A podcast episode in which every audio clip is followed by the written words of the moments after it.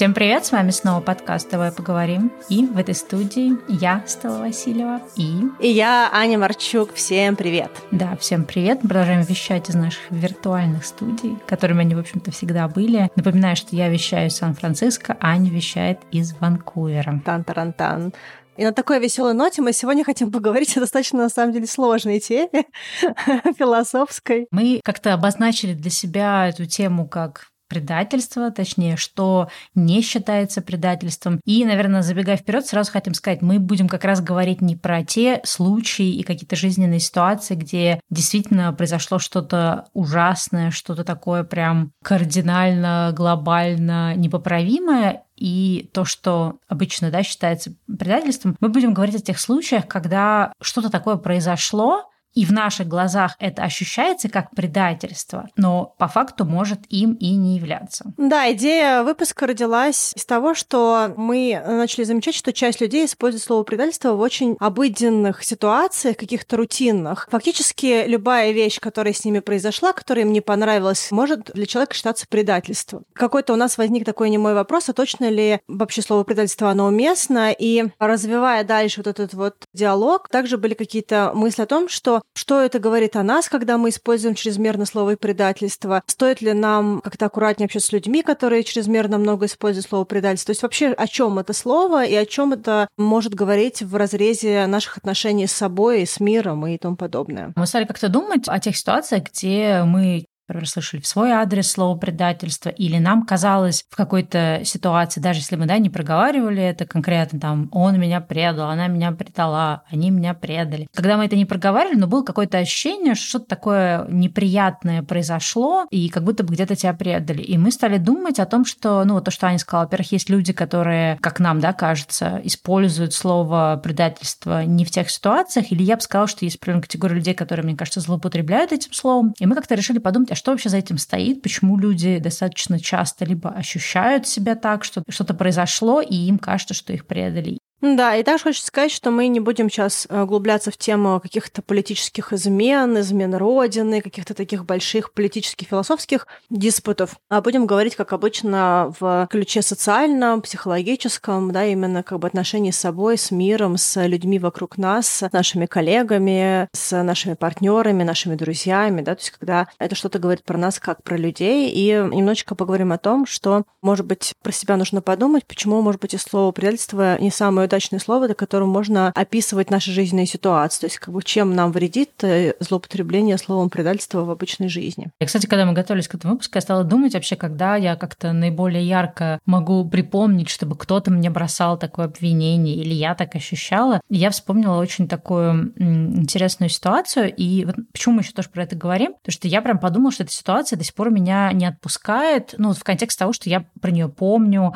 когда я про нее думаю, она как-то болезненно во мне отзывается. И вот, собственно, почему, да, это тоже тема интересна. А у меня была такая история в моей корпоративной какой-то жизни, что увольняясь с одной работы на другую, у нас такая была там история, что у нас до того, как я увольнялась, было какое-то количество других увольнений, плюс нам сокращали количество мест рабочих, то есть количество человек, которые могли работать в нашем отделе, и поэтому такая уже была обстановка, что, в принципе, работы было сильно больше, чем количество людей, а проекты росли, но количество людей нам не добавляли, а даже наоборот, как бы была такая задача от главного офиса, да, уменьшать количество людей. И так получилось, да, что я решила уволиться, и я помню, что на разговоре со своим начальством как раз вот там вот я услышала очень такое неожиданное слово о том, что вот уход твой именно сейчас, именно вот в этот момент, когда такой сложный период, то как бы, да, он воспринимается как предательство. То есть ты вот взяла и решила уйти. И важно да, сказать, что это именно там, не какой-то стартап, не какая-то маленькая компания, не проект а там мы с Аней делаем подкаст. Это вот была большая корпоративная структура, где работает много людей, где, в общем-то, ну, как бы заменить человека не то чтобы большая проблема. Там же, конечно, вопрос, как устроена там система найма, но это другое, другая уже тема. И вот меня тема очень сильно тогда, еще тогда затронула, и я очень много ходила и думала о том, что, во-первых, это было такое очень болезненное обвинение, потому что, ну, понятно, что когда увольняется сотрудник, это сложно, потому что надо искать замену, может быть, это не очень удачная ситуация и так далее. Но с точки зрения, ну, для меня, по крайней мере, с точки зрения как бы бизнеса, да, но все равно как бы у нас, как сказать, такие товарно-денежные отношения. Если компания захочет меня сократить, вряд ли она будет думать о том, в большинстве случаев, да, там, сокращает ли она меня в лучший момент жизни моей, да, или хочу ли я сейчас потерять эту работу и так далее. Ну, скорее всего, как бы, да, если ситуация вынудит компанию, они будут сокращать своих сотрудников. А я, получается, как сотрудник не могу действовать из своих собственных интересов, да, и, например, искать лучшее место или каким-то образом менять работу, да, это воспринимается как некая такая нелояльность, предательство компании и так далее. И вот мне тогда очень интересно было, что вот именно это слово прозвучало, и до кучи еще, ну, чтобы как бы эту ситуацию так отдельно усложнить, я помню, что в этом месте мне обещали всякие промоушены, но они очень долго не случались, всякие продвижения, и, собственно, за несколько месяцев до увольнения я как раз ждала очередного продвижения, но узнала по каким-то своим источникам, что однозначно и точно меня не будут повышать, что даже мой, да, мой начальник сказал, что ну, пока как бы в этом году не планируется да, никого там повышать. И вот это отдельно было для меня интересно, то есть, во-первых, почему как бы, да, в этой ситуации, в принципе, такое слово, как предательство возникает, то есть я удивлена. И отдельно было интересно, что этот же самый человек, да, он обещал мне промоушен, при этом зная о том, что на ближайший год точно никаких не будет промоушенов, хотя мне как бы это преподносило, что вот-вот еще немножечко. И, в принципе, это тоже можно считать, наверное, в каком-то смысле предательством, да, когда тебе твое начальство обещает определенные вещи, ты как бы работаешь э, на износ и, и как-то активно именно ожидая это повышение, хотя, в принципе, известно, что его не будет, скорее это используется как морковка.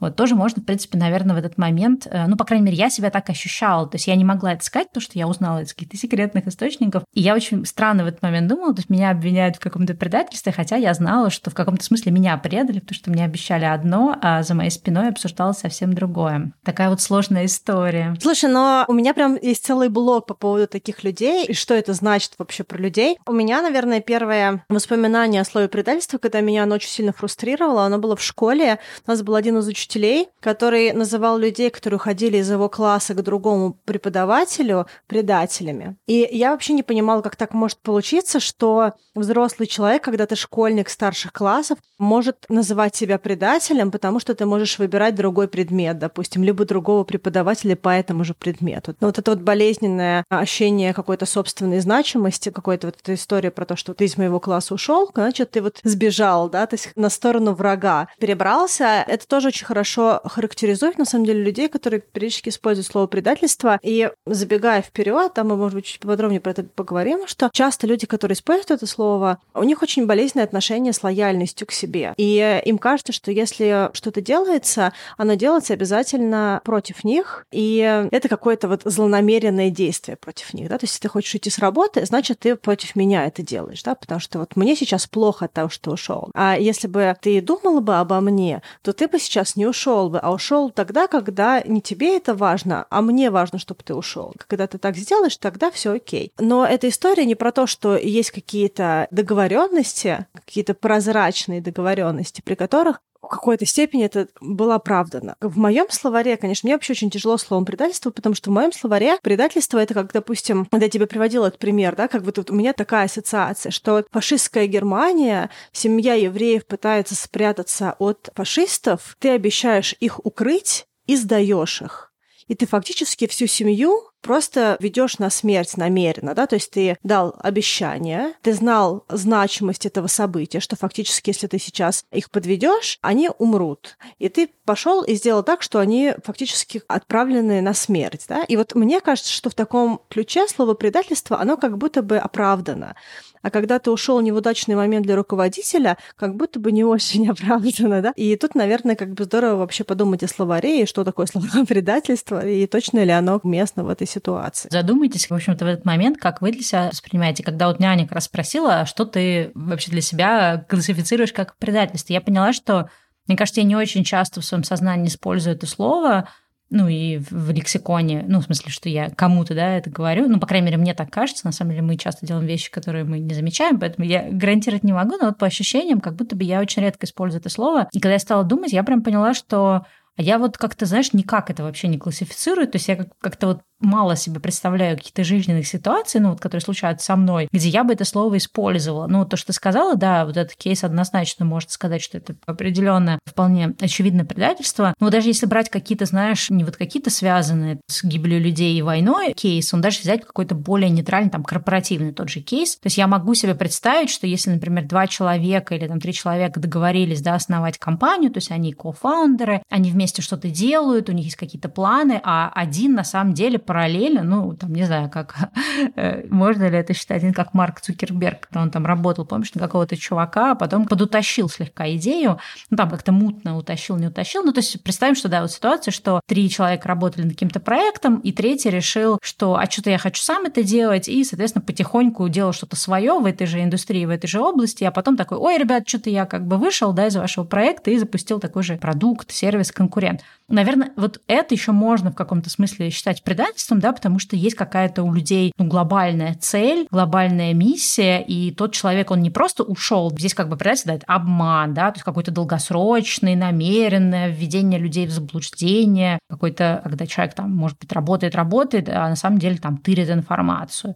Но вот именно когда вот есть прям договоренность, то есть не просто человек даже вот, если, например, просто какой-то сотрудник пришел ради промышленного шпионажа, я бы не считала это предательством, это промышленный шпионаж в чистом виде. А вот именно когда вот, например, люди договорились, открыли компанию, а потом один, не просто он, как бы бывает такое, что люди, да, по ходу понимают, что нет, ребят, я с вами работать не могу, и естественным образом он уходит делать что-то свое. Опять же, это я тоже не считаю предательством. То есть предательство именно когда человек говорил, что вот я с вами, с вами, а параллельно что-то свое развивал. Но даже вот рассказывая этот кейс, ты понимаешь, что нужно делать миллион оговорок, потому что очень много тонких граней. И вот как раз, мне кажется, проблема сейчас этой темы предательства, что очень многие люди, они широкими мазками туда подмазывают все что угодно. Даже если твой пример брать про то, что человек фактически с кем-то основал бизнес, а параллельно просто пользовался этими людьми для того, чтобы сделать что-то свое обманным путем, рассказывая им, что все как бы, ребят, я с вами, а на самом деле делаю какие-то вещи в каких-то красных интересах, ну, как будто бы это оправданно называть это предательством, потому что было какое-то намеренное злодеяние,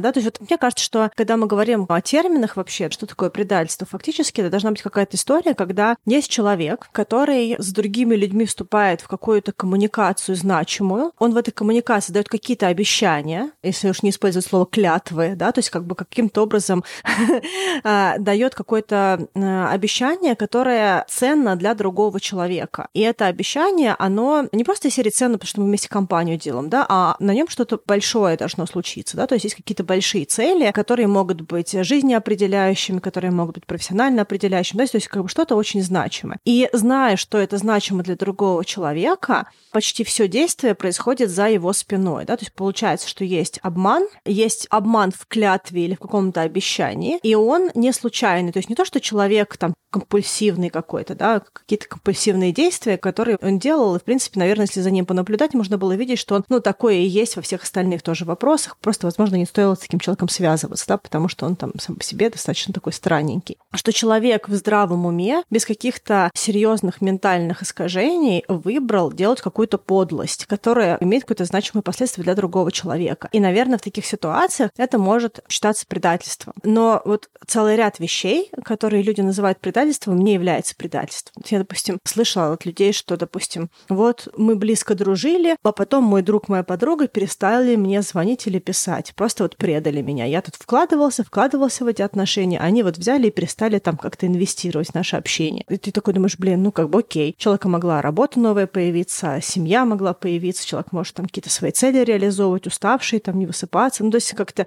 это вообще как-то ну, не про нас, да, это какая-то его жизнь, которая идет, ну и плюс дружба, она как будто бы не является какой-то клятвой, которую нужно всю жизнь нести, да, это вроде как какие-то отношения, они там приближаются, отдаляются. Ну, то есть вот какие-то такие ситуации. В романтических отношениях целый ряд вещей, которые будет считаться предательством, и даже не говоря про измену. Но вот измена в твоем понимании является предательством? Мне кажется, измена очень тонкая история, потому что у нее может быть тоже много компонентов. Допустим, для меня считается предательством измена, когда, допустим, человек живет параллельной жизнью с другим человеком и намеренно и до долго, и он понимает, что он этим всем ранит, он понимает, что другой человек, допустим, теряет свое время, теряет возможность какие-то другие вещи для себя реализовывать, ну, как бы из-за эгоистичных каких-то целей человек остается там в одних отношениях и в других отношениях. Это, мне кажется, достаточно такая вот подлая позиция, и, наверное, если доводить ее до абсолюта, можно назвать это предательством. Тогда как мне кажется, что какая-то, ну, какая-то, не знаю, разовая интрижка или какие-то вот такие ситуации, это скорее повод для того, чтобы эти отношения прояснить, да, поговорить, может быть, пойти в парную терапию, потому что у измен достаточно много причин и достаточно много психологической литературы на тему измены, и это не всегда про какое-то намеренное злодеяние, подлость и желание, там, не знаю, разрушить жизнь партнера. Иногда это как бы фрустрация человека, иногда это случайность, которая как-то не туда зашла. Ну и какие-то много других каких-то аспектов, которые тоже, ну, как бы могут быть частью отношений. И вот мне кажется, что как раз маркировать это как предательство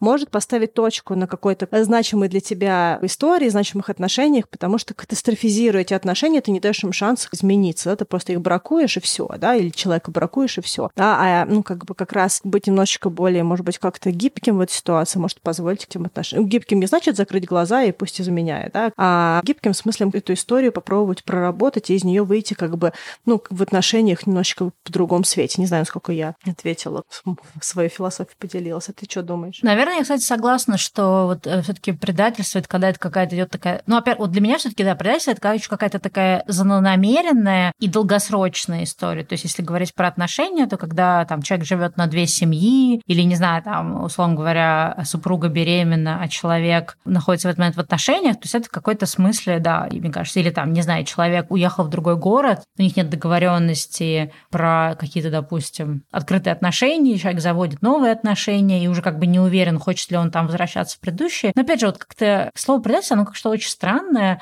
лучше, конечно, использовать все, что угодно. Но в каком-то смысле, да, я, наверное, в большей степени согласна с твоей позицией. Я, кстати, подумала о том, что вот как раз отношения — это та область, та территория, где очень часто бросают словом предательство, и часто, когда, например, ну, отношения идут, идут, идут, и, например, один человек хочет выйти из этих отношений, но бывает так, что он там не высказывает, да, все свои претензии, или, ну, в принципе, как-то не может высказать, или ему кажется, что он высказывает, но его не слышат, и он, например, решает разорвать эти отношения, то это тоже часто воспринимается, ну и проговаривается как предательство. И вот мне кажется, что очень важно все таки заметить, что расставание, какое бы оно ни было, то есть даже если это какая-то ситуация, что людям там финансово сложно разделить имущество, или кто-то остается с, э, с ребенком, или кто-то остается с какими-то обязательствами, то есть как бы оно ни было, часто это могут, да, как-то тоже маркировать как предательство, но как бы оно ни было, мне кажется, все таки здесь э, слово предательство э, довольно-таки редко применимо, хотя его часто используют. Да, и вот мне кажется, что вообще какой-либо выход из каких-либо отношений не может считать предательством. Не может считаться предательством ни уход с работы, ни сокращение общения, ни выход из брака или каких-то романтических отношений. Я не знаю, какими критериями должен обладать этот союз, чтобы он мог считаться предательством. Что человек обещал содержать человека-инвалида, которому осталось жить три месяца, и в итоге он сказал, что я больше не могу, и ушел. И то, как бы у меня много вопросов, можно ли считать это предательством, потому что лимит наш психологический тоже ограничен, и не всегда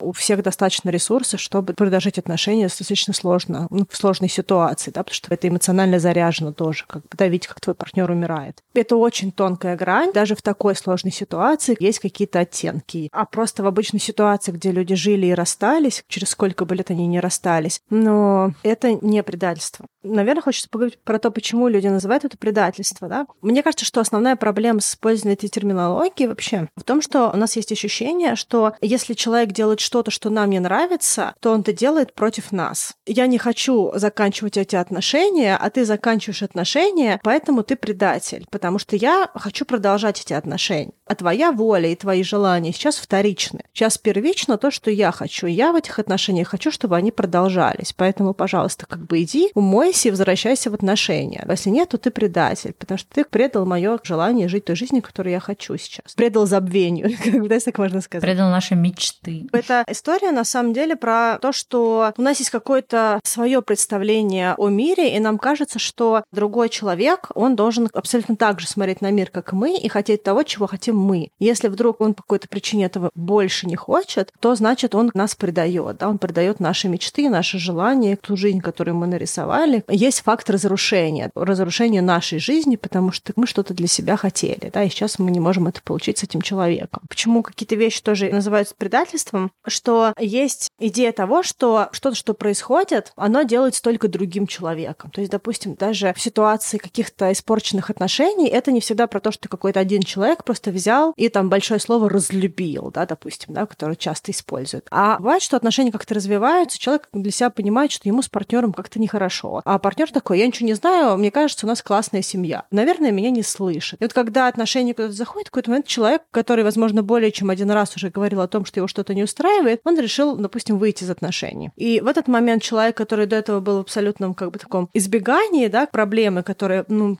поднималась, он такой, вот, меня предали. Я тут ни при чем, я тут жертва этой ситуации, а я никак не участвовал в этом. И вот мне кажется, что очень часто, когда люди используют слово предательство, они как будто бы исключают себя из уравнения, то есть как будто бы что-то происходит над ними, и у них нет никакого способа повлиять на это, или они никаким образом не виноваты, что ли. Их действия никаких не совершалось. Ну, в смысле того, что как бы они как-то не участвовали в этом. И мне кажется, что это достаточно такая неправильная позиция, потому что очень часто все, что происходит в нашей жизни, оно с нами связано тоже. И с нашим действием, и с нашим бездействием, и с нашим там нежеланием что-то видеть и делать какие-то изменения. И э, иногда какая-то ситуация, которая складывается, она может происходить именно потому, что мы каким-то образом эту ситуацию запустили. Либо с нашей стороны, либо со стороны мнения другого человека. Да, что-то, что мы сделали, повлияло на общий исход события. Да, неважно, это рабочие отношения, это романтические отношения, какие-то дружеские отношения, то есть какая-то любая ситуация, ситуации, в которой мы оказались, мы активные участники, ну, либо пассивные участники, да, но мы так или иначе участники, которые могли бы быть активнее или могли бы быть пассивнее, или могли бы что-то другое сделать, что могло повлиять на общий результат. Ну, вот знаешь, я просто продолжала вот думать о том, что вот изначально мы как-то поставили точку, даже не точку, а поставили начало с того, что предательство все таки какая-то, ну, либо какая-то договоренность, данное слово, данный обед, обещание. И получается, что в отношениях все очень сложно, особенно там, например, если это брак, да, то вроде как получается, вот мы точку-то и поставили.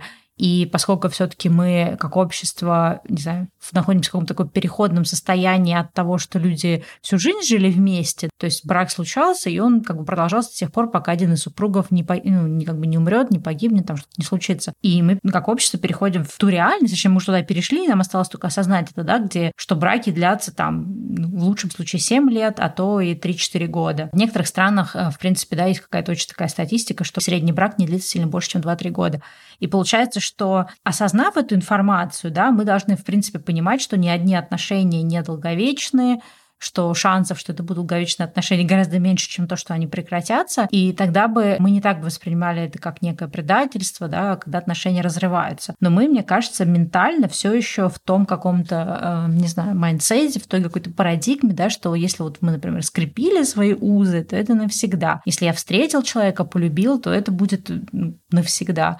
А в реальности это не так. И вот как бы получается, когда реальность разбивается от вот об это представление, да, то есть потому что мне кажется, отношения, да, когда они начинаются, у людей есть представление, что они договорились о том, что вот они вместе, вот это вот наша любовь, мы, значит, вот то все вместе делаем. И когда отношения прерываются, это воспринимается как предательство, потому что вроде как была договоренность любить друг друга до конца дней. И вот это вот очень сложно, что мы как бы реальность себе как-то не очень хорошо, не очень реалистично представляем реальность, э, да, так скажем, масло масляное, но вы понимаете смысл. И получается, что, ну, и понятно, что также получается, что из психологии психологических соображений нам очень достаточно болезненно, и когда нам больно, мы не готовы думать о том, что это наши ожидания просто были какие-то не очень адекватные, да, мы чувствуем эту боль, нам нужно куда-то ее трансформировать, и вот она трансформируется вот это чувство, да, что ты предан э, своим партнерам. Мне кажется, что есть еще целый ряд каких-то вещей, которые туда тоже закладываются. Во-первых, мне кажется, что есть такая иллюзия, что вот мы где-то на каком-то этапе договорились о чем-то, и дальше эта договоренность, она вот как бы не имеет права на передоговоренность, допустим, да, что другой человек может меняться с течением времени, да, под воздействием новой работы, каких-то других людей, как бы какого-то увлечения, работы с психологом, саморефлексии, понимания лучшего себя. Все равно, чем чем старше мы становимся, если мы над собой работаем, мы какие-то вещи про себя больше и понимаем. И что-то, что для нас, может быть, работало в 17, в 19, в 25 лет, может для нас совсем не работать в 35, 40 и прочее. И вот эта иллюзия того, что мы какие-то были, и мы такими же останемся до конца наших дней, допустим. Также мне кажется, что есть какая-то убежденность, что человек должен всегда хотеть то, что мы хотим, допустим, что у него нет права хотеть каких-то других отличных от нас вещей. Вот эта вот история, она тоже, мне кажется, очень сильно саботирует то, как мы себя самоощущаем, потому что если мы понимаем, что, допустим, допустим, другой человек э, — это не проект, это не собачка, которого мы там подобрали, отмыли, и теперь он нам будет служить до конца жизни, то это другой человек, который может поменяться, передумать, захотеть чего-то еще, просто захотеть попробовать чего-то еще. Хотеть попробовать, не обязательно это я говорю сейчас про измену, да, но может хотеть попробовать другой жизни, пожить одному или уехать в город и год жить в Тибете. История про то, что человек может хотеть таких вещей, которые не соотносятся с нашим представлением о нашем будущем, да, и мы не готовы, допустим, ждать человека, когда он прочитает все свои мантры и медитации в Тибете несколько месяцев, потому что мы хотим, чтобы он жил здесь, в нашем городе, в нашей квартире, зарабатывал деньги, отводил ребенка в садик. То есть как бы у нас есть какое-то представление о том, как выглядит наша семья. Если другой человек что-то другого хочет, он придает нашу какую-то реальность. Но на самом деле это не про то, что он предатель, а это про то, что, возможно, пришла точка, где либо мы должны быть более гибкими и как-то принять то, что у наших каких-то людей в нашей жизни есть какие-то другие ценности или другие интересы в моменте. И что мы с этим делаем, да, как бы хотим ли мы тоже попробовать то, что он пробует, там, или она, да, или хотим ли мы как-то по-другому пожить. Либо, возможно, какая-то точка, где дальше, ну, не совпад происходит, да, но это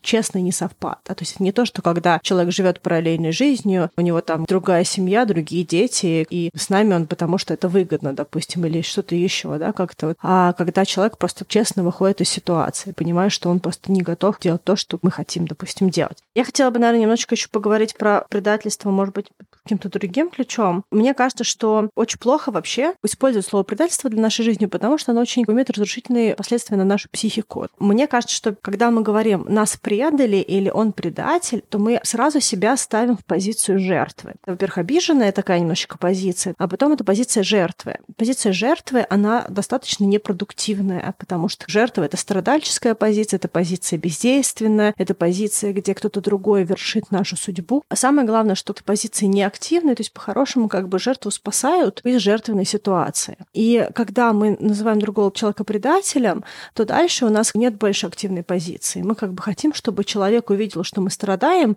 и вернулся, передумал, сделал то, что мы хотим. Даже где-то немножечко такая манипулятивная позиция, да, когда, допустим, вот эта вот начальница, про которую ты говоришь, да, то есть она понимала, что ей неудобно, чтобы ты сейчас уходила, потому что для нее это лишний геморрой. И чтобы попробовать сохранить тебя на этой работе, чтобы себе сократить геморрой, она попробовала поманипулировать твоим как бы какими-то моральными ценностями, при которых для тебя очень тяжело быть там плохим человеком, который подводит коллектив, допустим, да, и как бы фактически, ну, будь там другая ситуация, возможно бы она бы и сманипулировала, и ты бы, возможно, бы и осталась. Ну, то есть это как бы история, при которой твои потребности вообще не берутся в уравнение. Там только манипулятивные потребности этого конкретного человека. Вот, поэтому мне кажется, очень плохо называть что-то предательством, если мы хотим для себя какого-то блага. Если, конечно, нам удобна манипулятивная позиция, и мы считаем, что это наша какая-то хитрая, правильная, там, не знаю, женская мудрость, мужская мудрость, какая-то, не знаю, жизненная мудрость, я тогда это не комментирую. Но если мы говорим именно про самоощущение, при котором мы какой-то другой роли, то очень здорово не находиться ни в манипулятивных ролях, ни в жертвенных таких вот ролях разыгранных. Кстати, вот интересно, ты сказала, что, ну, возможно, это сделано для манипулятивных целей. Я вдруг сейчас осознала, что вот в этой ситуации я ушла от человека очень раненый, потому что, в принципе, я испытывала хорошие какие-то чувства, ну, как к человеку,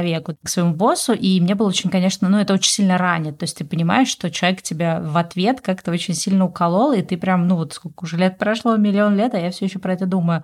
Но я вспомнила, что Похожая ситуация была с моей коллегой, и она, ну, как бы в итоге, у нее должен был, ну, после увольнения, она должна была уехать в отпуск, и она в итоге, когда ей сказали, что, в общем, неудобно, что ты сейчас увольняешься, вообще это предательство, она, кстати, отменила свой отпуск финансовым ущербом себе, то есть у нее потерялся билет, и она осталась дорабатывать еще три недели, ну, лишние. Получается, что человек сманипулировал и выиграл для себя какое-то время, но сказать, что это какая-то честная позиция, знаешь, воспринимать, что есть там мы белые пушистые, а есть предатель, предатель, такой плохой человек, пусть он идет там в девятый круг Данте. Но на самом деле в этой ситуации, которую ты раскладываешь, как раз человек такой сомнительных моральных убеждений, как раз тот человек, который пытался этой девочкой манипулировать. Кажется, что предатель плохой, на самом деле человек, который говорит, что человек предатель, то вызывает больше вопросов. Еще хочу сказать, что вот мне кажется, что причина, почему не стоит называть какие-то вещи предательством, это катастрофизация ситуации. Когда мы говорим, что это предательство, мы говорим о том, что это что-то, что очень сложно, как ты любишь говорить, сдюжить, да, то есть это какая-то большая вещь, которую сложно потянуть, изменить, возможно, у нее фатальные последствия, и нет возможности к корректировке. Это что-то очень-очень большое, и нам сейчас обязательно нужно страдать, потому что это что-то очень большое, потому что предательство не воспринимается как из серии «Ой, там закончились в магазине соседнем мандарины, вот предатель, не привез мандарины вовремя». Ну, то есть это какая-то вещь, которая большая и серьезная. И если мы называем что-то предательством, даже какую-то менее значимую ситуацию, которую можно было бы разрешить, переспав с этой мыслью, просто, может быть, походить, подумать, как можно ее там отрегулировать, можно было просто взять и начать что-то делать. А когда нас предали, то уже достаточно сложно начать что-то сделать. Уже нужно только осколки собирать. Это такая катастрофизация, она нас самих разрушает, потому что она делает ситуацию непоправимой. Слушай, ну мне кажется, это где-то тоже от какой-то такой вот, э, не знаю, защитной функции, да, нашей психики, потому что неважно, это отношения или там у тебя уволился какой-то сотрудник, который тебе сейчас очень, ну, важен был, или ты на него, например, рассчитывал, да, что он будет какие-то там на себя обязанности нести, а теперь, по сути, да, если ты не найдешь быстро человека, тебе нужно будет самому это все делать или кому-то еще перераспределять. Ну, то есть, э, мне кажется, что это воспринимается как э, очень большой ущерб, да, либо твоему рабочему процессу, либо, естественно, твоей жизни, если мы говорим про распад отношений, что когда ты начинаешь про это думать, возможно, ты скатываешься в мысли, типа, а за что со мной это произошло, да, то есть почему так со мной поступили, и ты начинаешь увязывать туда, вот то, что ты, кстати, говорила какое-то время назад, ты начинаешь туда увязывать, что это с тобой что-то сделали за что-то или почему-то, что дело в тебе, что вот так вот произошло. Хотя есть огромное количество ситуаций, когда это может быть вообще не про тебя, да, то есть человек просто решил уволиться. Ему просто предложили другое место, а ему сейчас, например, нужны деньги или какая-то еще ситуация, да, ему какая-то интересная карьера, он хочет двигаться дальше. Или, ну, вот в отношениях, да, он просто почувствовал, что он больше не может быть собой, или эти отношения себя изжили, или он хочет двигаться дальше. Ну, то есть это не всегда... Понятно, что опосредованно это про другого человека, но глобально это может быть в большей степени про самого человека, про его какие-то новые там изменившиеся обстоятельства, мысли в голове. Но нам сложно это понять, да, что это не всегда про нас, и, возможно, какой-то механизм начинает говорить, что пытается нас как-то оправдать, да, что если это не про меня, тогда, значит, другой человек плохой. То есть нет какого-то исхода, где может, я что-то сделал, но глобально я ок. И второй человек, да, может быть, он что-то сделал для меня болезненное, но он тоже от этого не становится плохим, да, то есть это не про черно-белое, что ты либо хороший, либо ты плохой, да, а второго варианта нет. А это про то, что как бы есть разные оттенки нашего поведения, человек такое комплексное существо, которое не может быть все время белым пушистым или все время каким-то черным, обмазанным какашками. Но мне кажется, что для многих людей это вот очень сложно понять, и они как раз для оправдания своих чувств, им важно наделить человека вот этим таким символом плохого предателя, злодея, потому что иначе тогда просто невозможно это будет пережить, что ли. Но видишь, в ситуации, которую ты привела с самого начала про работу, где начальница хотела людей удерживать вот такими вот манипуляциями, что ты предатель. Но есть же другие на столе инструменты, которые можно было бы включить, где было больше win-win, допустим, да, где как бы для разных людей был бы какой-то плюс. К примеру, можно было сказать, окей, мне очень важно, чтобы ты проработала еще месяц. Что я могу сделать, чтобы ты проработала еще месяц? Там, куда ты летишь? Давай мы тебе оплатим билет, ты, ты что, у тебя там есть билет, давай мы тебе оплатим билет, к примеру, бизнес-классом, но ты еще месяц работаешь, ты получаешь свою зарплату, как обычно, или там, допустим, дашь какой-то микробонус, да, ну или там ты зарплату получаешь, но билет, куда ты летишь, мы тебе можем купить бизнес-классом, да, и ты полетишь куда ты хотела через месяц, как в более комфортных условиях. А за это ты еще месяц останешься с нами и поможешь нам этому транзишну. Или уходишь сейчас, ну давай с тобой договоримся, что мы тебе, допустим, будем платить твою зарплату, ты будешь работать парт-тайм из места, куда ты улетаешь, но ты нам даешь там 2-3 месяца, чтобы мы нашли человека, чтобы мы в ситуации бизнес-планирования или что-то еще, или любая ситуация, которая горящая, да, чтобы мы как могли перекрыться. То есть это какая-то более... Ну, это решение ситуации, да. Ситуация, при которых другой человек, он не становится предателем, а он является партнером к той задаче, которую нам важно сделать. Мне кажется, что в такой ситуации со многими людьми гораздо больше шансов было бы договориться, чем через манипуляцию. Но опять-таки у разных людей разный опыт, и явно опыт вот такой манипуляции, он был успешным для человека, показал себя успешным в прошлом.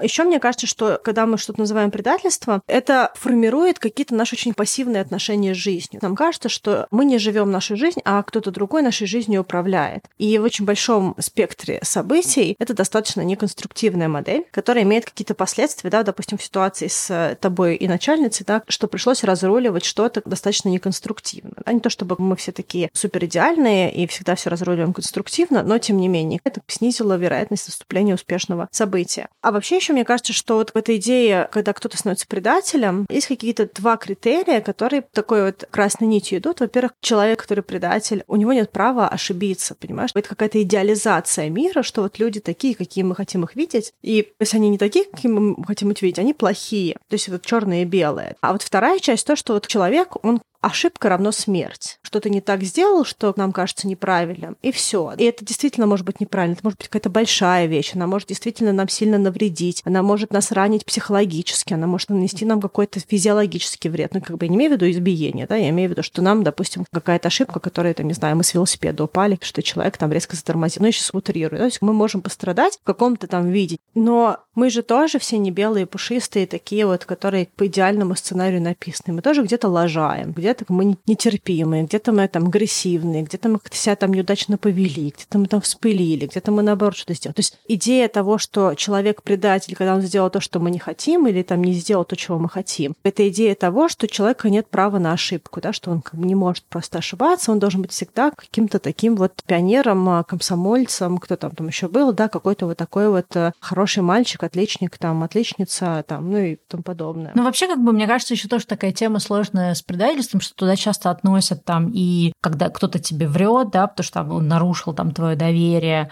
и когда там человек как-то поступил, э, не знаю, то, что да, для тебя стало болезненно. Но вот мне кажется, что слово вообще предательство, оно как-то должно все-таки реже использоваться. И хотя есть, наверное, какие-то кейсы там настоящего предательства, не знаю, может там, если кто-то тебя подставил, то есть, например, на той же работе или где-то, сложно придумать какую-то ситуацию, ну, допустим, вы там делали какой-то вместе проект, и человек там знал, что ты как бы что-то неправильно делаешь, но тебе это не сказал, или предоставил тебе какую-то неправильную информацию, что ты там, допустим, перед всеми, да, как-то облажался на каком-нибудь большом собрании или перед каким-нибудь э, главным офисом, офисом, а он специально это сделал, да, чтобы как-то вот э, тебя подста... ну, подставил, по сути. Но, опять же, как бы можно ли считать это предательством, если у вас не было, да, такой прям договоренности. Ну, давай вообще как бы поговорим, в принципе, о том, э, что вообще делать с людьми, которые часто используют слово предательство, и, ну, также те люди, которые ощущают, что все вокруг их предали. Потому что здесь, на самом деле, тоже есть очень много из, ну, такого, даже есть такое понятие в психологии, называется расщепление личности, когда человек э, видит только, ну, как бы черно-белое, то есть вот то, что я говорила, да, до этого. Ему кажется, что либо все плохие, либо все хорошие. И, соответственно, если человек, не дай бог, делает что-то, что не подходит хорошему человеку, да, он мгновенно становится плохим. И вот можно как раз поговорить э, вот именно о таком типе людей, для которых почти все является предательством. Не так сказал, не так сделал, не оправдал ожидания, прекратил отношения и так далее. Во-первых, мне кажется, что тут очень важная история с тем, что человек, который говорит, что его предают, это человек, у которого есть очень тонкие отношения с лояльностью, да, то есть ему кажется, что, ну, как бы либо люди со мной, либо против меня. Каждый раз, когда человек что-то делает, что не соответствует тому, что я хочу, это конфликт лояльности, да, потому что вот я думала, что мы вместе, а ты на самом деле такая плохая, такой плохой, и ты меня предал, потому что я хотела, чтобы мы делали вот так вот. Да? Это может быть какая-то рабочая история. Часто такие руководители, на самом деле, очень много еще вкладываются. Кажется, что супер вообще человек, самому человеку он очень раним. И он как раз вкладывается, потому что это то, как он себя ощущает, как свою ценность. Но за это вложение есть определенная цена, которая на самом деле не декларируется. А цена такая, я в тебя вкладываю, чтобы ты был лоялен мне, да, поэтому дальше ты делаешь то, что мне нужно, чтобы ты делал. И вот почему нужно очень аккуратно быть с людьми, которые очень много говорят слово предательство, потому что случайно можно не попасть в ту точку, где вы все еще транслируетесь как лояльный человек, лояльный партнер, если вы вместе бизнес можно сделать лояльный сотрудник, если это рабочая история, лояльный друг, допустим, если друг помогал вам, потом почувствовал, что вы где-то так поступили, что транслируется как нелояльное поведение. Лояльность — это служение. Мне кажется, что это достаточно непростая история, когда другой человек хочет, чтобы мы ему служили по тем критериям, которые человек э, выбирает. Здесь получается, что часто сталкиваясь с человеком, когда, который вот именно то, что ты назвала словом лояльность, да, он делит на тех, кто лоялен, не, не лоялен. Если не лоялен, то все, значит, предать предатель, предал и так далее. Здесь вот важно, конечно, взаимодействие с такими людьми, уметь очень четко замечать, что, а, чаще всего это не про меня, что это определенный такой тип людей, да, то есть если, например, в общем и целом у меня достаточно ровные, ну, опять же, ровные означает, что они всякие, да, отношения, бывают сложные моменты, бывают классные моменты, ну, то есть как такие полноценные отношения с моим окружением или с моими коллегами, или там, не знаю, я работала в разных компаниях, и плюс-минус, ну, как бы я вроде как там нормальный сотрудник. И вдруг ты оказываешься перед одним начальником, или у тебя э, появляется окружение один такой друг, который тебе говорит, фу, там, ты меня предал, ты сделал то. То есть если ты понимаешь, что в целом ты вроде нормальный человек, но есть в твоем окружении кто-то один, кто пытается тебе навязать вот это вот предательство, то э, здесь как бы ну, надо замечать и понимать, что это не про тебя. Понятно, что бывает, что мы действительно что-то такое совершили, да, собственно, почему мы начали выпуск с того, а что вообще можно считать предательством. То есть здесь надо, конечно, иметь какой-то внутренний тоже такой моральный компас, если ты понимаешь, действительно я что-то плохое сделала или нет. Но вот здесь, конечно, очень сложно да, давать какие-то рекомендации, но здесь вот очень важно понимать, что в каких-то ситуациях, в очень редких, я действительно, может быть, поступил как предатель, но это прям их, наверное, все таки этих ситуаций мало, либо я очень плохой человек. Но если я с другими людьми вроде как веду себя хорошо, а с одним каким-то плохо, да, то тут как бы стоит задать вопрос, а во мне ли дело? Проблема вообще вот людей, да, которые регулярно как-то используют слово предательство, да, как-то раскидываются им. Ну, то, что я вот говорила до этого, это люди, которые действительно видят мир как, э, ну, такое вот, э, не знаю, что-то очень простое, и они не могут вобрать э, другого человека или какую-то ситуацию как то, что в любых отношениях, в любом каком-то взаимодействии, в другом какой-то групповой динамике всегда бывают очень разные моменты, и не бывает все вот идеально хорошо или прям вот вы да положь плохо. То есть вот все очень много, как-то многогранно. И вот как раз им очень сложно понять, что вот есть вот эта многогранность, что ты можешь все еще быть хорошим человеком, хорошим другом, но иногда можешь э, профокапиться, да. Ты можешь быть человеком, с которым у тебя была любовь, были какие-то отношения, но теперь этого нет, и это не делает тебя плохим человеком. Или что ты можешь быть сотрудником, на которого ты ставил какие-то расчеты, планы строил насчет этого сотрудника или там твоей команды, но вот получается, что человек ушел, и он ушел не потому, что, да, там, он плохой или что-то такое произошло, а просто потому, что у него свои какие-то штуки. И вот эта вот невозможность видеть вот эти вещи в комплексе, да, что люди совершают какие-то поступки не потому, что они плохие или хорошие, или не потому, что они что-то нам плохое или хорошее хотят сделать, а иногда они просто совершают поступки, и как бы нужно уметь как-то принимать людей вот в этом каком-то сложном комплексе их разных проявлений. Но вот как раз э, определенным типу людей очень сложно это видеть, да, вот то, что я говорила, это называется расщепление эго, их психика не способна понять, да, что человек может поступать странно, даже если он очень хороший человек. А еще мне кажется, что вот эта история про то, что мы никогда не знаем, что другой человек может трактовать как предательство, да, то есть нет каких четких гайдлайнов, да, то есть, допустим, вы поговорили как-то дружелюбно с человеком, которого ваш там друг считает плохим, и ваш друг, который все называет предательством или часто так или иначе тут и там использует слово предательство, он такой, ах, так ты, оказывается, с тем человеком дружишь, наверное, как бы против меня заговор какой-то это там, да, вот я думала, что как мы с тобой оба не любим этого человека, оказывается, что вот этот человек, тебе и дружбан, ты с ним там смеешься, да, и получается, что для того, чтобы поддерживать хорошие отношения с твоим там каким-то близким другом, настолько там чувствительным к вот каким-то таким вещам, тебе нужно обслуживать его вот эти вот тонкости характера, да, там не общаться с людьми, которые не хочет, чтобы ты общался, да,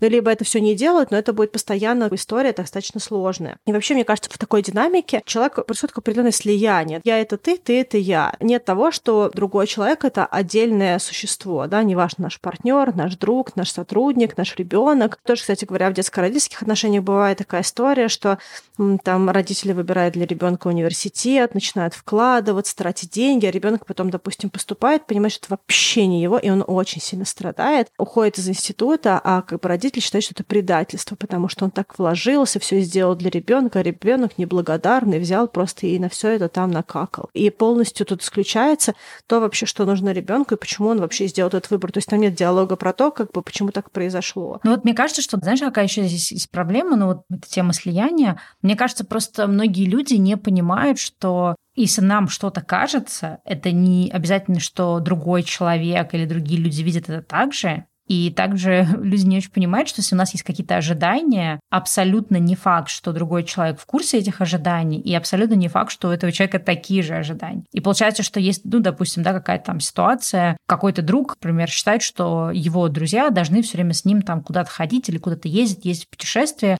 и он, например, планирует очередной отпуск, и он там считает, что его там обязательно позовут, да, в поездку, или там он э, позовет, и никто не откажется. И, соответственно, это базируется на представлениях о том, что, да, в моем мире, в моей картине мира у меня такие ожидания, что мои друзья должны всегда на все соглашаться или должны бросать все и делать все для меня или они там не могут поехать или пойти куда-то без меня. То есть это некий такой набор представлений, который у меня есть, и мне кажется, что все люди в курсе, во-первых, информированы этим набором представлений, а во-вторых, как бы они с ним согласны, и они ему следуют. И, собственно, это вот ощущение предательства, оно наступает из-за того, что мы на самом деле ни с кем не подписывали этот контракт, мы не обсуждали. Даже в отношениях, на самом деле, люди далеко не всегда, я бы сказала, почти никогда, да, не обсуждают, а что мы под этими отношениями представляем. Ну, как бы есть какие-то общие вещи, да, там не изменять, быть э, открытыми, не скрывать какую-то важную информацию. То есть есть какие-то, естественно, общие вещи, но глобально, особенно когда мы говорим не про романтические отношения, где хотя бы как-то там вещи нормализованы, а когда мы говорим про дружбу, глобальные штуки есть, там не врать, там не красть друг у друга,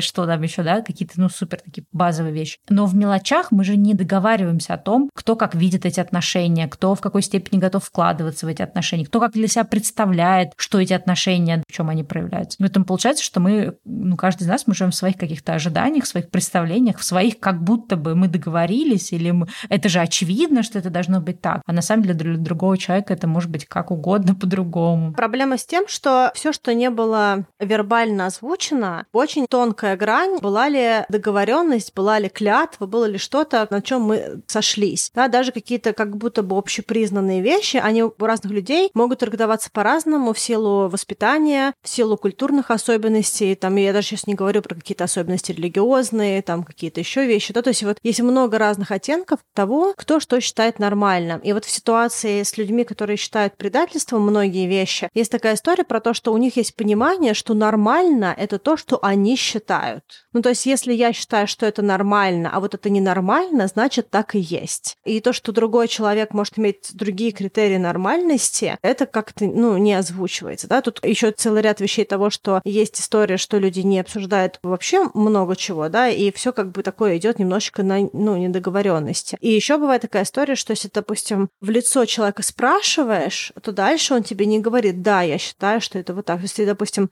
с твоим примером, если ты спросишь друга, который вот там как бы любит использовать слово предательство, ты считаешь, что люди, которые с тобой не хотят ехать в отпуск, твои друзья, они тебя предают, ты считаешь, что как люди всегда должны быть доступны для тебя, чтобы ездить с тобой в отпуск, этот человек не скажет, да, я считаю, что люди должны быть для меня всегда доступны, потому что я так хочу. Они скажут, да нет, на самом деле я нет имел в виду, ты неправильно понял, поняла. Я вообще не про это, просто вот было обидно. Вот там мне... И дальше человек зацепится за какую-то малейшую фразу, которая была не так сформулирована в каком-нибудь общем чатике, да, и из этого истории вот какой-то сторонний раскрутит проблему. Там даже нет как правило, честного признания своих потребностей, да, и как в чем, допустим, мне кажется, проблема тоже, да, вот такой пассивной жизненной позиции, что человек часто, ну, не позволяет себе быть собой, да, как бы не позволяет себе говорить то, что он хочет, и чувствовать то, что он чувствует. Вообще, мне кажется, что эта ситуация, когда человек считает, что его предают, это территория ранимости и боли. То есть, на самом деле, человек очень раним, и по-хорошему, как бы, есть какая-то вещь, которая, ну, в идеале было бы поработать с психологом не на тему предательства, а вообще на тему какой-то боли, которую человек испытывает, потому что предательство — это крайняя степень одиночества, да, фактически, да, когда есть какой-то близкий человек, мы на него рассчитывали, а он исчез из нашей жизни, оставил нас одних, да, это даже немножечко такая вот как бы ранимая детская позиция, потому что по-хорошему нас бросили сейчас, да, это не важно, что это рабочая ситуация, где к нас ушли. То есть мы не в состоянии совладать с той ситуацией, в которой мы оказались. И вот мне кажется, что очень важно эту вещь как-то поднять наверх, проработать, потому что дальше эта обида, эта боль, она просто будет ну, пенетрироваться в другие какие-то аспекты жизни. Где-то, может быть, даже какие-то близкие люди будут отдаляться, потому что никто не хочет быть предателем. В общем, короче, как бы такая еще есть мысль, не знаю, сколько она тебе там отзывается, я такой тоже заметила, что... Да, мне кажется, ну вот это чрезмерное использование, злоупотребление словом предательство, это как раз про то, что человек ранен, то есть его, то, что ты сказал, ощущение вот этой брошенности, и оно действительно очень сильно там есть. И это тоже, знаешь, вот когда давно, возможно, надо повторить эту тему, когда давно мы делали выпуск и рассуждали на тему уязвимости, вообще готовности там говорить о своих чувствах, говорить о том, что ты испытываешь, признавать, когда тебе плохо или когда ты в какой-то слабой позиции. И вот это вот обвинение в предательстве, ну, опять же, мы не говорим о ситуации, когда действительно произошло предательство, а когда вот что-то такое, да, те кейсы, которые мы обсуждали. Это вот вместо того, чтобы признать, сказать, ты знаешь, мне очень больно, что ты там ушел, да, или я чувствую, что по мне это очень сильно ударит, что такое произошло, да, то есть невозможность, неспособность встретиться вот с этим неприятным, болезненным чувством и признать его, да, признать, что, знаешь, мне сейчас очень больно от того, что ты уходишь. Гораздо проще, ну, как-то лучшая защита — это нападение. Лучше обвинить другого человека и себе не позволить почувствовать эту обиду, боль и завуалировать ее во что-то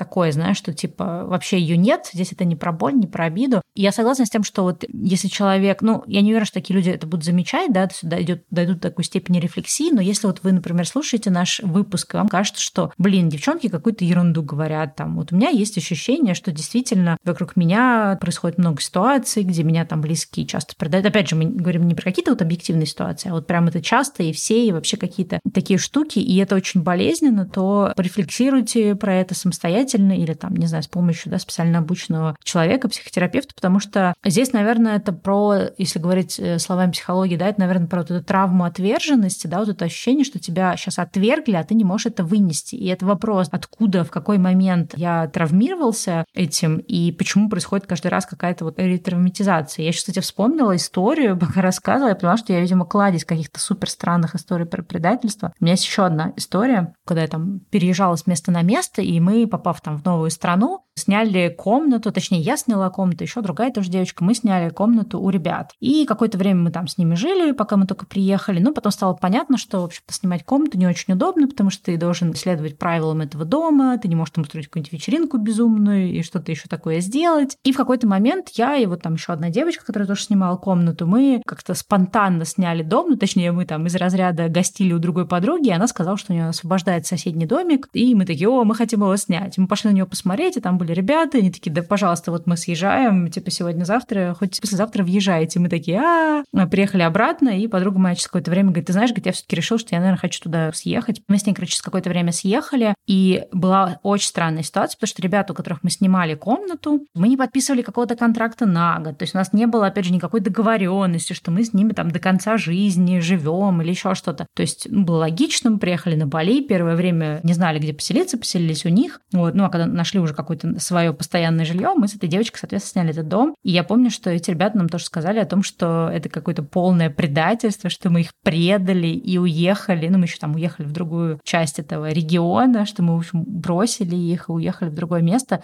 И это тоже было тогда так странно. Я помню, мы ходили, думали, это какой-то просто сюр. В смысле предательства. Ну, то есть мы снимали комнату. В какой-то момент было понятно, что мы, естественно, переедем в собственный дом ну, не собственно, съемный дом. Я много тоже про это думала, то, что такая была очень странная для меня история, потому что она закончилась конфликтом, то есть нам это предательство не простили. И я помню, что вот мы много лет спустя возвращались к этому, с одной стороны, в шутку, что типа вот, ну какой бред, а с другой стороны, я понимаю, то есть как болезненно для человека, ну, должно было ощущаться то, что вот у него был какой-то круг людей в его доме, да, то есть он сдавал кому-то там своим каким-то друзьям комнату, это все очень удобно, потому что ты знаешь этих людей, эти люди приятные, у тебя сложился свой какой-то круг общения внутри твоего дома, и тут вдруг эти ребята съезжают, и ты настолько не можешь пережить вот это вот ощущение, что твоя жизнь просто поменяется. Тебе нужно будет какое-то время поискать каких-то других. Причем там была не финансовая как бы ситуация, то есть не то, что мы там кинули их или еще что-то. То есть там вообще не про это было. Просто вот про то, что как-то вот для людей это воспринималось, как будто бы от этого дружба не может продолжиться. Но вот она, кстати, тогда с частью этих людей не продолжилась к о черно-белом, да, все, меня предали,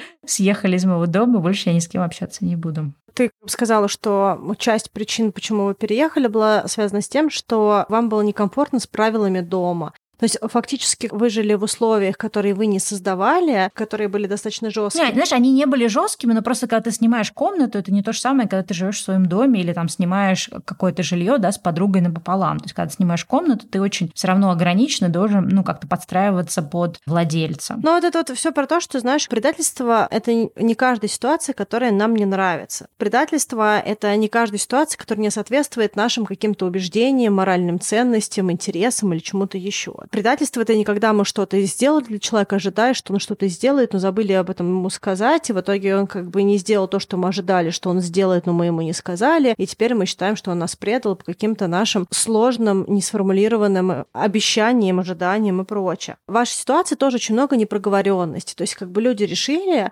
что вы будете каким-то определенным образом дальше поступать, но с вами об этом не поговорили, то есть это не то, что вас спросили, типа, готовы ли вы здесь жить полгода, потому что условия дома таковы, что если вы сюда въезжаете, то вы полгода должны здесь прожить. Ну, к примеру, да, это как бы договоренности. Принимаете, принимаете, не принимаете. Там, типа, я не, не хочу искать каждый месяц новых жильцов. Для меня это просто слишком много траты времени, да, мне проще, чтобы квартира стояла. Ну, к примеру, да, у разных людей могут быть разные какие-то... Собственно, мы там, кстати, я полгода там и прожила. То есть, ну, опять же, чтобы кто-то не подумал, что это была ситуация, что я въехала и съехала. То есть, как раз полгода прошло. Но я согласна о том, что в любой ситуации, если вы чувствуете, что вы, допустим, очень ранивый человек, то надо как бы четко на берегу договариваться, да, то есть договариваться вплоть до подписания контрактов, если это, да, касается таких вот сложных вещей. Но видишь, это потому что людям, опять же, как я говорю, им кажется, что это очевидно. То есть мне казалось, что там, пожив полгода в каком-то месте, я, в принципе, ну, поснимаю комнату, да, помесячно я ее снимала, как бы ничего такого нет в том, что я в какой-то момент захотела жить в своем жилье. А у людей, наверное, было другое об этом представление, но мы никогда это не обсуждали. И вот это вот большая проблема. Но есть тут фишка не в том, 6 это месяцев или 12 или 2, а в том, что эти вещи должны проговариваться. Если есть какое-то убеждение, сколько люди должны жить в этом пространстве, это должно на берегу обсуждаться. То есть здесь, когда ты снимаешь квартиру в Ванкувере, в объявлении написано там жилье, там, допустим, контракт от года. Если живешь меньше года, лишний месяц выплачиваешь как штраф штраф, такие какие-то штуки. Это не история про предательство или эмоциональные обиды. Это договоренность и понимание себя, как ты хочешь, чтобы дальше происходило, очень важно. Если у тебя что-то меняется, допустим, к тебе въехали люди, которые тебе очень нравятся, но у вас не было предварительной договоренности, то ты можешь потом пойти и передоговориться, допустим, сказать, ребят, вы мне нравитесь, давайте с вами как-то договоримся о том, что вы у нас какое-то время живете, можем, если что, там о чем-то еще дополнительном здесь договориться. К примеру, чтобы вы там у нас там год хотя бы пожили, а мы можем тогда, не знаю, вам какое-то место в гараже выделить, что вы свои байки парковали. Ну, я не знаю, я утрирую, да, ну, то есть смысл в том, что это история про то, что вместо обид можно о чем то договариваться, да, но договоренности в таких ситуациях, как правило, не происходит, а происходят какие-то обиды. И вообще вот э, люди, которые очень часто используют слово предательство, там есть много разной динамики, которые сложные. Во-первых, иногда бывает как бы история с местью, что типа человек считает, что его предали, и начинает как-то мстить по-крупному или как часто какими-то мелкими такими вещами, там где что-то кому-то сказал, что-то сделал.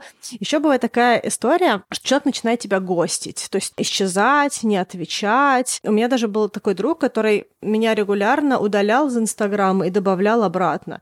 Я это вообще не поняла, то есть как бы так происходит, что человек бесконечно меня удаляет и добавляет, причем что то, чего я в первую очередь не поняла, это почему. Не было каких-то событий, которые как бы могли быть э, залинкованы с таким поведением. То есть вот просто что-то в каком-то диалоге или отсутствие этого диалога заставляло человека что-то делать. Не знаю, может быть, там я должна была как-то между строк это прочитать, как бы, может быть, как бы от меня ожидалось более какое-то активное действие, что я должна прийти и сказать, что происходит. И вот тогда бы мне бы рассказали бы, что там кто-то... Ну, то есть, как бы там, наверное, какая-то, ну, ожидалась другая динамика. Ну вот, но я не очень, поскольку люблю, когда мной манипулируют, я обычно, если я замечаю какое-то странное поведение, и это не ситуация, когда человек обычно себя нормально вел, а тут вдруг резко начинает себя странно вести, тогда я как бы склонна спросить, что случилось. А если человек просто как-то мутненько себя ведет, то я как бы оставляю его со своими сложностями в покое. Часто бывает такое, что люди, которые вот считают, что их предают, они вот могут просто загостить и просто перестать отвечать. Ну или silent treatment, про который мы как-то говорили, да. Здесь какая-то вот такая вот история. Ну или вообще просто какие-то дополнительные манипуляции, там, что типа человек вложился, а на самом деле у этого вложения были какие-то а, нетранслируемые обещания, и потом нам предъявили, что мы, оказывается, не выполнили какие-то обещания, ну и мы даже не знали, что они есть. В общем, когда человек очень сложно относится к себе и к миру, и ему кажется, что любая ошибка, любое какое-то действие, которое человек совершил, которое нам не нравится, или что-то еще, это предательство, достаточно тяжело быть в этих отношениях, и личных, и рабочих. И понятно, что если мы очень сильно любим человека, мы где-то закрываем глаза на какие-то вот такие вот какие-то особенности личности. Но глобально, если это какие-то новые отношения, то вот тут нужно быть очень сильно аккуратными, потому что даже когда человек про предательство, в принципе, говорит в отношении других людей, да, потому что не ровен час, когда вы можете попасть под раздачу.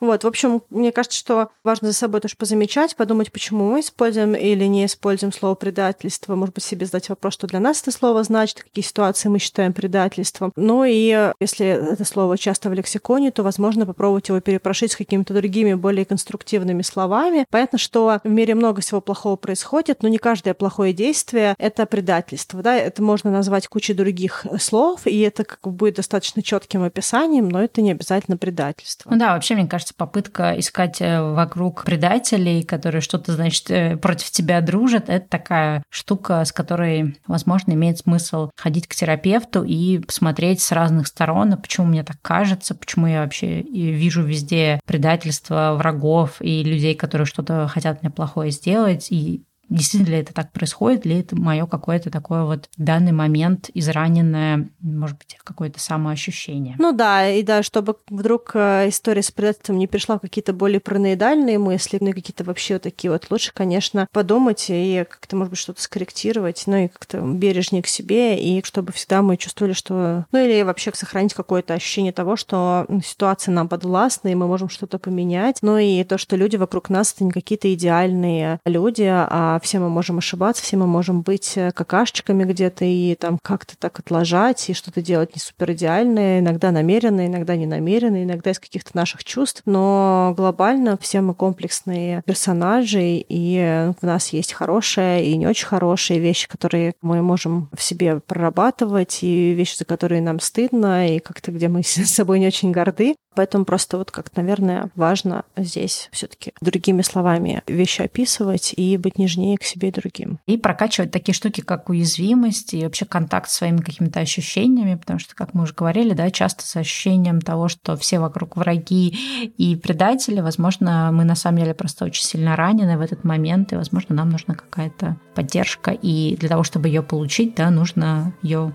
как-то озвучить, скажем так, а не нападать. Да, ну что, мы вас обнимаем и услышимся на следующей неделе. Пока-пока. Всем пока. -пока.